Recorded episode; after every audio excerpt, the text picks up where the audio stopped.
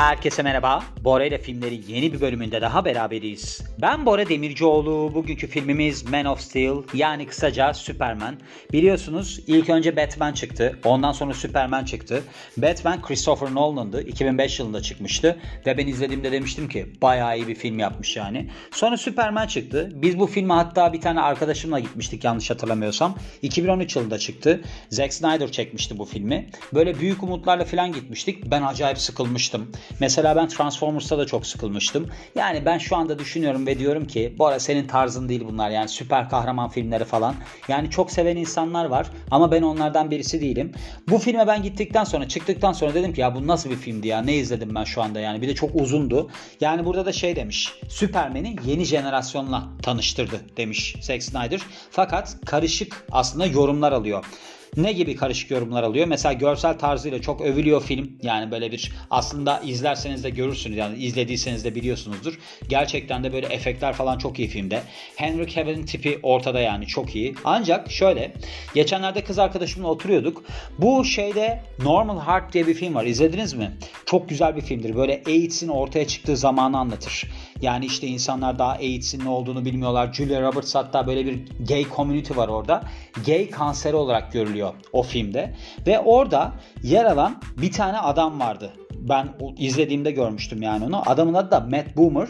Neyse ben o adamı başka bir filmde gördüm ve kız arkadaşıma dedim ki bak dedim bu adam dedim aslında Superman'de rol alabilirdi. Yani çok yakışıklı bir adam. Orada o filmde The Normal Heart'ta şey oynuyor. Bir gazeteci oynuyor. Yani izlerseniz görürsünüz. Gerçekten adam Brad Pitt gibi bir adam yani çok yakışıklı. Ve Henry Cavill'den bence çok daha yakışıklı birisi. Aslında bu adam oynayacakmış. Yani enteresan bir durum. Bu benim hani öngörümden oldu galiba. Benim yönetmen ya da kas direktörü falan olmam gerekiyor galiba. Mesela Brad Ratner yönetmenliğini yapacakmış filmin. O sıralarda aslında rol için Matt Boomer düşünmüş bu adam. Ancak sonra tabii ki yönetmen değiştiği için, Zack Snyder geldiği için Henry Cavill seçiliyor. Böyle bir detay var. Ben çok şaşırdım. Dedim ki ya bu arada dedim sen bu işleri biliyorsun galiba. Hatta geçenlerde şeyden bahsediyordum. Ben dedim bir tane böyle bir pantolon hani şeyleri vardır ya pantolon diye, diyemeyeceğim de hani eşofman altları var. Eşofman alt altlarının böyle altları lastikli Adidas'ın falan çıktı. Yani onun çıkalı size söyleyeyim çok olmadı. 10 sene 15 sene falan oldu. 97 yılında Daniel Day-Lewis'in bir tane film var Boxer diye. Yani o boksör bir adamın hayatını anlatıyor. Tam hatırlamıyorum konusunu da. Orada filmin ilk başında Daniel Day-Lewis hapishanenin avlusunda koşuya çıkıyor. Üzerinde de o lastikli yani paçaları lastikli Adidas eşofman altı var. Ya demiştim ne kadar iyi. O zamanlar yok. Bol paça yani dümdüz inen eşofman altları var. Ya demiştim bu çok iyi falan. Bakın ben o filmi 97'de izledim. Size söyleyeyim 2005'te bile yoktur. Bence 2008-2009'da falan çıktı o. Yani öyle bir şeyim var. Ya modacı olmalıyım ya ben ne bileyim bir stil ikonu olmalıyım. Bir şey olmalıyım yani. Ya yönetmen olmalıyım. Bir şey olacağım. Yani şey denmesini istemiyorum. Her şey olabilirdi ama hiçbir şey olmayı seçti falan gibi. Öyle şeylerle hayatımı tamamlamak istemiyorum diyerek programımıza başlıyoruz. Şimdi burada aslında çok eleştirilen bir noktası varmış filmin. Diyorlarmış ki Süpermen'i katil haline getirdi bu film. Çünkü sonunda bir olay oluyormuş. Ondan bahsedeceğiz. Öncelikle filmimizi kısaca tanıyalım.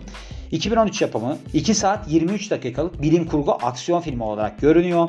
IMDB puan 7.1, film modu 10 üzerinden 8, beyaz perde 5 üzerinden 4 vermiş ve Google kullanıcılarının %77'si bu filmi beğenmiş. 21 Haziran 2013 tarihinde ülkemizde gösterime giriyor. Yönetmeni Zack Snyder bundan bahsetmiştim. Gişe geliri 668 milyon dolar.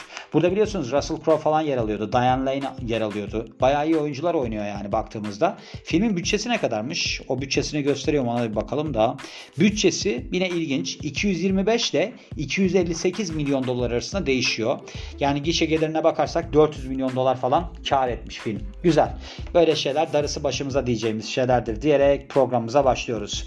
Şimdi aslında Henry Cavill önceden Superman Return, Returns filmi için seçmeye katılmış. Bu film de berbat bir filmdir bu arada. Yani burada Kevin Spacey oynuyordu diye hatırlıyorum ben.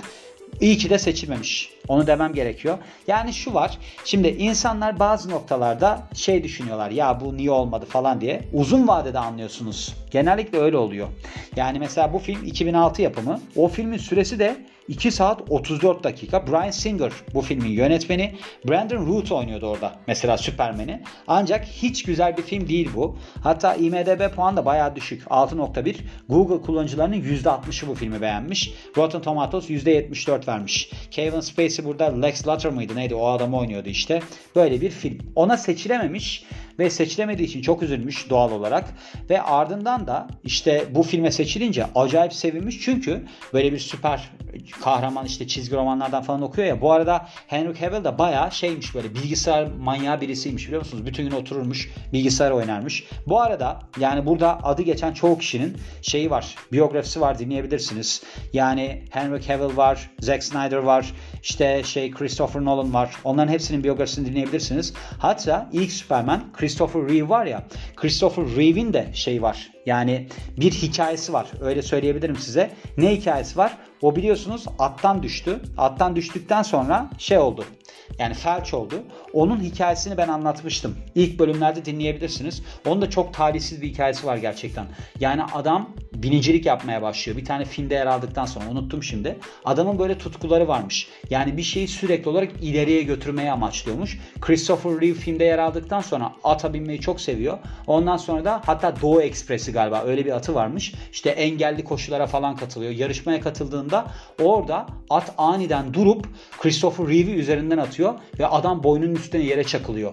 Ondan sonra işte nefessiz falan kalıyor. Felç oluyor. 50 yaşında mı 52 yaşında mı ne hayata veda etti. O zamana kadar sürekli aslında böyle bir umut içerisindeydi. Ayağa kalkacağına dair ama olmadı. Ya böyle de bir talihsizliği var aslında yani bu filmlerin. Bazı noktalarda insan böyle bir şey oluyor yani ben bunu yapsam mı acaba diye. Ben düşünürüm yani. Hani bana deseler ki Bora şu anda Superman olmak ister misin? Bir düşünürüm net yani hani. Neyse. Ben Affleck'e filmi yönetmesi için teklif götürülmüş. Şimdi bu Zack Snyder kiralanmadan önce Man of Steel'i yönet diye aslında iş Ben Affleck'e böyle bir teklif ediliyor. Bu sıralarda da Argo'daki bu şeyiyle en iyi film ödülüyle öne çıkan bir yönetmen aslında. Yani bu Argo'da kaç yılındaydı hatırlamıyorum ama şeyi var. Yani hiç ummadan Oscar falan almış. Kendisi çok şaşırmıştı. Ben hatırlıyorum Oscar'da. Galiba yapımcılığını da kendisi mi üstlenmişti neydi? Onu da bilmiyorum ama kaç yapımıymış o? Onu bir bakmam lazım yani paralelde. 2012 yapımı. Tabii 2012 yapımı. O da 2013 yılında çekilmiş bu filmde. O yüzden öyle bir şey olmuş. Ancak Ben Affleck diyor ki ben diyor bu filmi yönetmek istemiyorum. Çünkü benim böyle acayip görsel efektlerle falan hiç işim olmadı. Ben o konuda tecrübeli bir yönetmen değilim diyor. Sonrasında biliyorsunuz bu şeyde falan hani Batman'in şey Batman diyorum Man of Steel'in devamında falan yer aldı. Batman vs. Superman Dawn of Justice'te yer aldı. Orada Bruce Wayne'i canlandırmıştı. Bence hiç de iyi bir film değil. Ben bu filme gittim bu arada. Şimdi hatırladım. Hani başında dedim ya arkadaşıma gittim diye. Bu Batman vs. Superman'a gittim ben. Zack Snyder bu Superman'in kıyafeti değişikmiş bu filmde. Ben bilmiyordum. Yani Superman'in hani böyle bir ortasında kırmızı bir donu var ya öyle tarif edebilirim yani. Trunk olarak geçiyor. Böyle bir gövde kısmı olarak geçiyor. Normalde olan o kırmızı burada yok benim dikkatimi çekmişti. Yani bir anormallik olduğunu anlamıştım kıyafette ama o olduğunu fark edememiştim. Şöyle oluyor aslında. Şimdi Zack Snyder diyor ki biz diyor o kırmızılığı koruyalım. Kırmızı don giysin yani. Ama bu hani görsel takımı var ya bunlar biliyorsunuz Hollywood işleri yani böyle görsel bir takım falan oluyor. 1500 tane kıyafet tasarımı yollamış yönetmene ve bunlardan hiçbirisinde o kırmızı don iyi durmamış. O yüzden de yönetmen demiş ki tamam çıkarın o zaman ne yapalım yani olmuyor. Filmin İlk baktığımızda yani böyle bir kesilmeden önce süresi 3,5 saatmiş. 3,5 saatten de 2 saat 20 dakikaya düşmüş. 3,5 saatlik Superman filmi hayatta izleyemezdim. İyi olmuş yani. Bunu da demiş ki şey editor, kurgucu David Brenner aslında ilk başta 3,5 saatli film. Ben kestim filmi. Bayağı önemli kısımlarını kestim demiş. İlginç bir detay var. Henry Cavill Superman'in göğüs kılları olması konusunda ısrarcı oluyor. Yani şöyle demiş ki The Death of Superman diye bir şey var. Böyle bir çizgi romandaki bölüm var. Hatta ben baktım öyleymiş. Orada demiş Superman'in göğüs kılları var. O yüzden de biz bunu göğüs kılı olarak canlandıralım. Yani ben göğüs kıllarımı tıraş etmeyeyim. Çünkü şey istemiş gösteri olarak yani kaslı erkekler böyle kılsız erkekler değildir. Göğüslerinde kıl da vardır falan gibi bir şey göstermek istemiş. Neden öyle bir şey göstermek istemiş onu anlamadım ama neyse.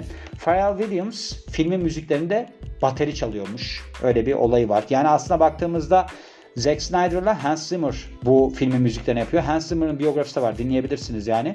Filmin müziklerini yapan kişisi ancak bir noktada bir tane şarkı için demişler ki dünyanın en iyi bateristlerini getirelim. Ben Pharrell Williams'ın baterist olduğunu da bilmiyordum bu arada. Neyse bu şeylerin arasında da bateristlerin arasında Pharrell Williams, John Robinson, Trevor Lawrence Jr., Shelia E. ve Danny Carey varmış. Bir de Matt Chamberlain varmış. Sonra Christopher Nolan şimdi burada hani ben başında bahsettim ya film eleştiriliyor çünkü Superman'i katil olarak gösteriyor filan diye. Bahsettim onu da hatırlamıyorum. Birkaç kere baştan aldım. Bahsettim diye hatırlıyorum ama özünde. Neyse burada şey varmış. Yani bu katil olarak gösterilmesinin hikayesi şu. General Zod'un boynunu kırdığı için Superman böyle bir eleştiriye maruz kalıyor. Yani böyle yapılmış herhangi bir çizgi roman filminde bu yokmuş. Böyle bir detay yok deniliyor. Yani herhangi bir belki de diyorlar böyle bir ölüm sahnesi yok diyorlar. Hatta şöyle çizgi roman kitap yazarı Grant Morrison demiş ki bu öldürme işini biz askıya alabiliriz. Çünkü gözünden böyle ateş çıkıyor bu adamın. İşte böyle insanlara tehdit oluşturuyor falan. O sahnede işte boynunu kırıyor. Superman öldürüyor. İşte gözünü kapatabilir demiş Superman. Öyle bir şey demiş. Hatta yapımcı Christopher Nolan ki bununla beraber aslında hikayede de yer vermiş kendisine. Christopher Nolan yani hikayede de katkı sağlamış. Man of Steel olarak baktığımızda. Demiş ki öldürülmesine ben karşıyım. Bunun değiştirilmesini istiyorum. Fakat David S. Goyer yardımcı yazarmış bu kişi. Demiş ki eğer ki demiş biz bunu böyle yapmazsak yani öldürmezsek burada çok deneyimsiz görünür. Yani bu noktada bizim istediğimiz kahraman algısını oluşturmaz. Onun için öldürsün demiş. Hani gözünü kapatmasın demiş. Sonra şey oluyor. İlk başta aslında Zack Snyder'dan önce David S. Goyer bu şeyin yardımcı yazarı yani filmin yardımcı yazarı ve de Christopher Nolan Man of Steel'i şey düşünüyor. 8 saatlik bir üçleme olarak düşünüyor. Yani bütün Superman'in hayatını anlatacakları bir noktaya getirmek istiyor. Hatta işte böyle bir çocukluğundan başlayacak ondan sonra dünyaya gelişini göreceğiz falan filan diye öyle bir şey düşünmüş. Ancak bu şey olmamış, gerçekleşmemiş. Hatta kast olarak da baktığımızda Daredevil'ın starı Charlie Cox şey olarak Clark Kent olarak yer alacakmış. Ben bu Charlie Cox kim bilmiyorum açıkçası. Daredevil'ın ne olduğunu da bilmiyorum. Yani ne olduğunu biliyorum da filmin o Ben Affleck'in oynadığı bir filmdi en son. Ama nasıl oldu şimdi şu noktada bir dizi midir nedir onunla ilgili bir fikrim yok yani. Hatta Charlie Cox diye yazıyorum o bile çıkmıyor. Şeyin de haberi yok. İnternetin de haberi yok. Henry Cavill'in üstsüz sahnesi filmin en zor sahnelerinden birisiymiş. Şöyle Superman'in tabii ki böyle bir formda falan olması gerekiyor film içerisinde. Ancak Henry Cavill demiş ki ben demiş herhangi bir steroid falan kullanmam. Yalan bu. Yani ben şu anda fiziğine bakıyorum yalan. Gayet kullanmış. İşte böyle demiş ki ben görsel olarak da işte yani efekt olarak da vücuduma bir şey eklenmesini istemiyorum. O yüzden ben neysem onun çekilmesini istiyorum demiş. Ama kullanmış. Yalan söylüyor yani. Sadece bu Henry Cavill'in şöyle bir dezavantajı varmış. Bu adam aslında vücut tipi olarak baktığınızda çok hızlı yağlanabiliyor. Yani öyle bir yapısı var. O yüzden de yani endomorf vücut tipi. Şimdi ben antrenör olduğum için oradan söyleyeyim böyle yağlanmaya müsaittir yani bunlar. Hatta bunun lakabı varmış bu adamın çocukken. Şişko Cavill mı Şişko Henry mi ne diye lakabı varmış.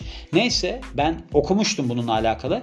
Adam biraz bile yemek yese hemen yağlanan bir adammış. O yüzden koruması çok zormuş. Yani adam fit kalamıyormuş. Hani hacim olarak değil fit kalamıyormuş. Burada bahsettiği performans artırıcı ilaçlar da şeydir. Yağ yakıcılar bilmem nelerdir. Klambuterolden falan bahsediyordur yani. Neyse bu önemli değil. O yüzden de işte bunun çekilmesi çok zordu deniliyor.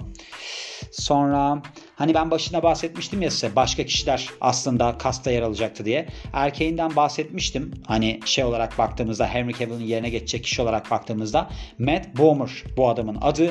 Eğer ki kendisini kim olduğunu hatırlamak istiyorsanız The Normal Heart filmini izleyebilirsiniz. Orada AIDS olan gazeteci onu canlandırıyor.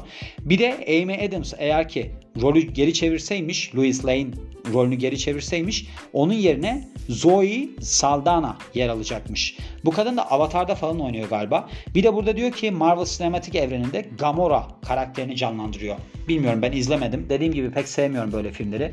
Gördüğünüz gibi böyle bir yapım aşamasına sahip filmimizdi. Gayet güzel para kazandırmış. Gayet güzel kişileri ünlü etmiş. Ondan sonra devamında pek çok devam filminde yer almışlar falan. Bunlar köşeyi döndüler yani. Ama ben her zaman şuna inanıyorum. Kısmet işi. Bakın o adam bence çok daha fazla benziyor Superman'e ve Henry Cavill'a göre çok daha iyi bir fiziği var. Bence tipi de daha iyi yani ama o olmamış. İşte insanların böyledir. Şimdi Henry Cavill de mesela belki de önceden o Superman Returns diye bir film vardı. Çok kötü falan dedim ya Kevin Spacey'nin oynadığı. Orada oynayacaktı. O film tutmayınca adama mal edeceklerdi. Çünkü öyle bir şey var. İhale üzerinize de kalabilir. Ondan sonra ne olacaktı işte bu filmde yer alamayacaktı. Yani o yüzden hani alnınıza ne yazıldıysa o diyorum ve bu filmin de sonuna geliyorum. Beni dinlediğiniz için çok teşekkür ederim. Ben Bora Demircioğlu. Yeni bir filmde görüşmek üzere. Hoşçakalın.